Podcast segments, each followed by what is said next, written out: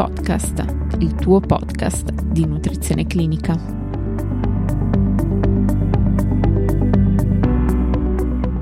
Benvenuti a tutti. Oggi vi propongo una puntata un po' speciale perché parleremo della nutrizione nel paziente pediatrico grazie al contributo di due professioniste. Inizieremo parlando dell'apporto proteico eccessivo nelle varie fasi di vita del bambino e la sua relazione con una condizione d'obesità. Lo faremo con la dottoressa Strona Elisa, dietista con laurea magistrale in alimentazione e nutrizione umana, che attualmente opera presso l'azienda ospedaliera universitaria Città della Salute e della Scienza di Torino. Lascio quindi la parola alla collega. Quando la mamma non può o non vuole allattare il neonato, abbiamo a disposizione molti latti formula di partenza e di proseguimento. Derivano dal latte vaccino, ma sono adattati alle esigenze del neonato.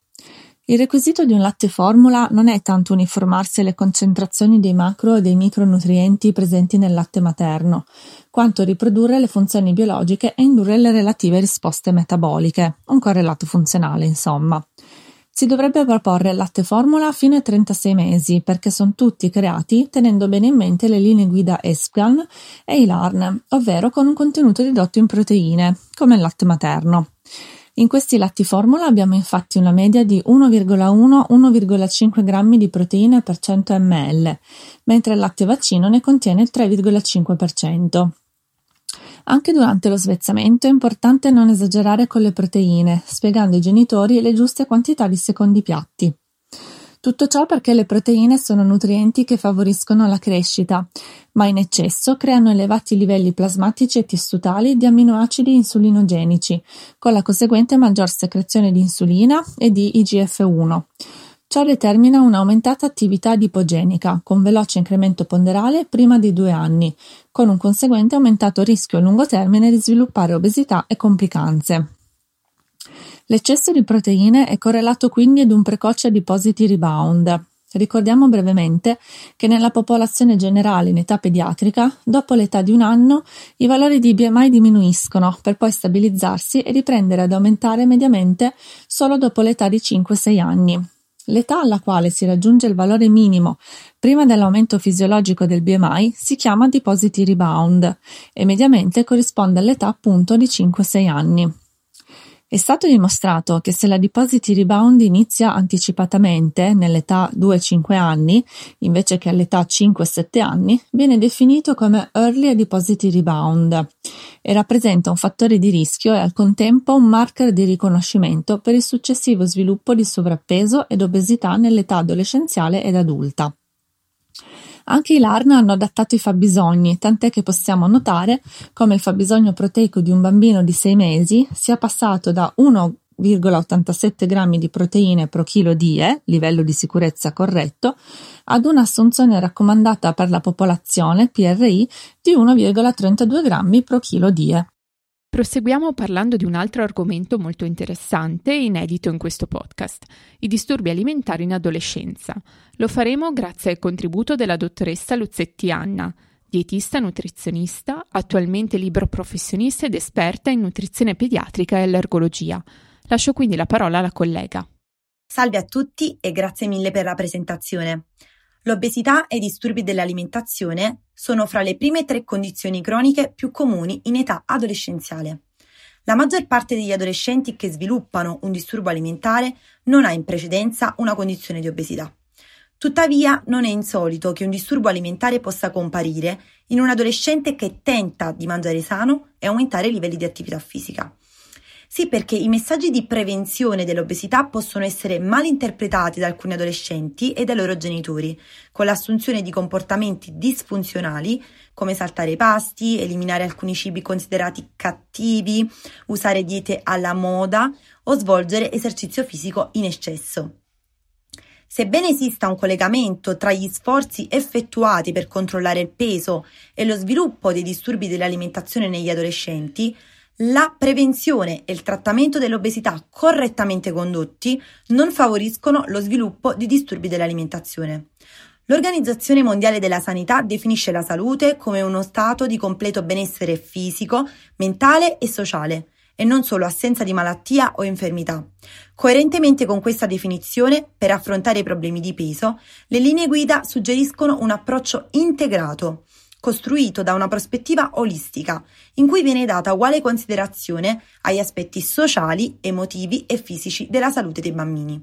Cosa fare quindi? Prima di tutto scoraggiare le diete intese come restrizione calorica con l'obiettivo di perdere peso, in quanto sono fattori di rischio sia per l'obesità che per i disturbi alimentari. Il percorso più indicato è di tipo educativo esperienziale, con interventi che mirino alla modifica dello stile di vita familiare e all'implementazione di abitudini più sane. È necessario incoraggiare il consumo più frequente di pasti in famiglia, mangiare insieme, seduti a tavola e senza distrazioni di tablet, tv e cellulari. I genitori sono i primi a dare l'esempio.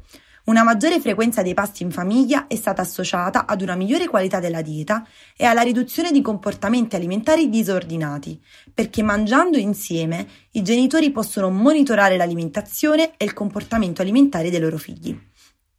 È importante incoraggiare le famiglie ad evitare qualsiasi discorso riguardante il peso, le diete e il dimagrimento in presenza di un bambino, ma piuttosto parlare di un'alimentazione sana e di essere attivi per mantenersi in salute. Anche i commenti ben intenzionati durante le conversazioni sul peso possono essere percepiti come offensivi dal bambino o dall'adolescente e sono stati associati al sovrappeso e ai disturbi dell'alimentazione. È necessario promuovere l'accettazione corporea e la diversità corporea tra gli adolescenti. Circa la metà delle ragazze adolescenti e un quarto dei ragazzi adolescenti sono insoddisfatti del proprio corpo. Questi numeri sono più alti negli adolescenti in sovrappeso. L'insoddisfaz- l'insoddisfazione corporea e le prese in giro legate al peso sono associate ad abbuffate e ad altri comportamenti alimentari disordinati, livelli più bassi di attività fisica e aumento di peso nel tempo. Gli interventi quindi dovrebbero concentrarsi solo sui comportamenti modificabili, quindi ad esempio i livelli di attività fisica, l'assunzione di bevande zuccherate, le prese in giro, il tempo trascorso a guardare la televisione, laddove vi siano prove che tale modifica migliorerà la salute dei bambini. Il peso non è un comportamento, per cui gli interventi dovrebbero essere neutrali rispetto al peso, cioè non avere obiettivi specifici per il cambiamento di peso, ma mirare ad aumentare la vita sana a qualsiasi dimensione. Non è realistico aspettarsi che tutti i bambini rientrino nella categoria peso normale. Pertanto gli interventi di prevenzione non dovrebbero essere commercializzati come prevenzione dell'obesità, ma piuttosto come promozione della salute, poiché l'obiettivo finale è la salute e il benessere di tutti i bambini e la salute comprende molti fattori oltre al peso. Concludo ringraziando gli ascoltatori per l'attenzione e la redazione di Ensi Podcast per questa bella opportunità di collaborazione. Le fonti citate sono disponibili nella descrizione dell'episodio. Per oggi è tutto, vi do appuntamento alla prossima puntata. Come anticipato dalla collega, ricordo che nelle note della puntata sono disponibili le fonti citate e un'infografica riassuntiva. Per ulteriori approfondimenti vi invito a seguirci nella pagina Instagram e sul canale YouTube di NC Podcast e per qualsiasi informazione potete contattarmi all'indirizzo email info-ncpodcast.net. Ringrazio ancora le dottoresse Strona e Luzzetti per il loro contributo.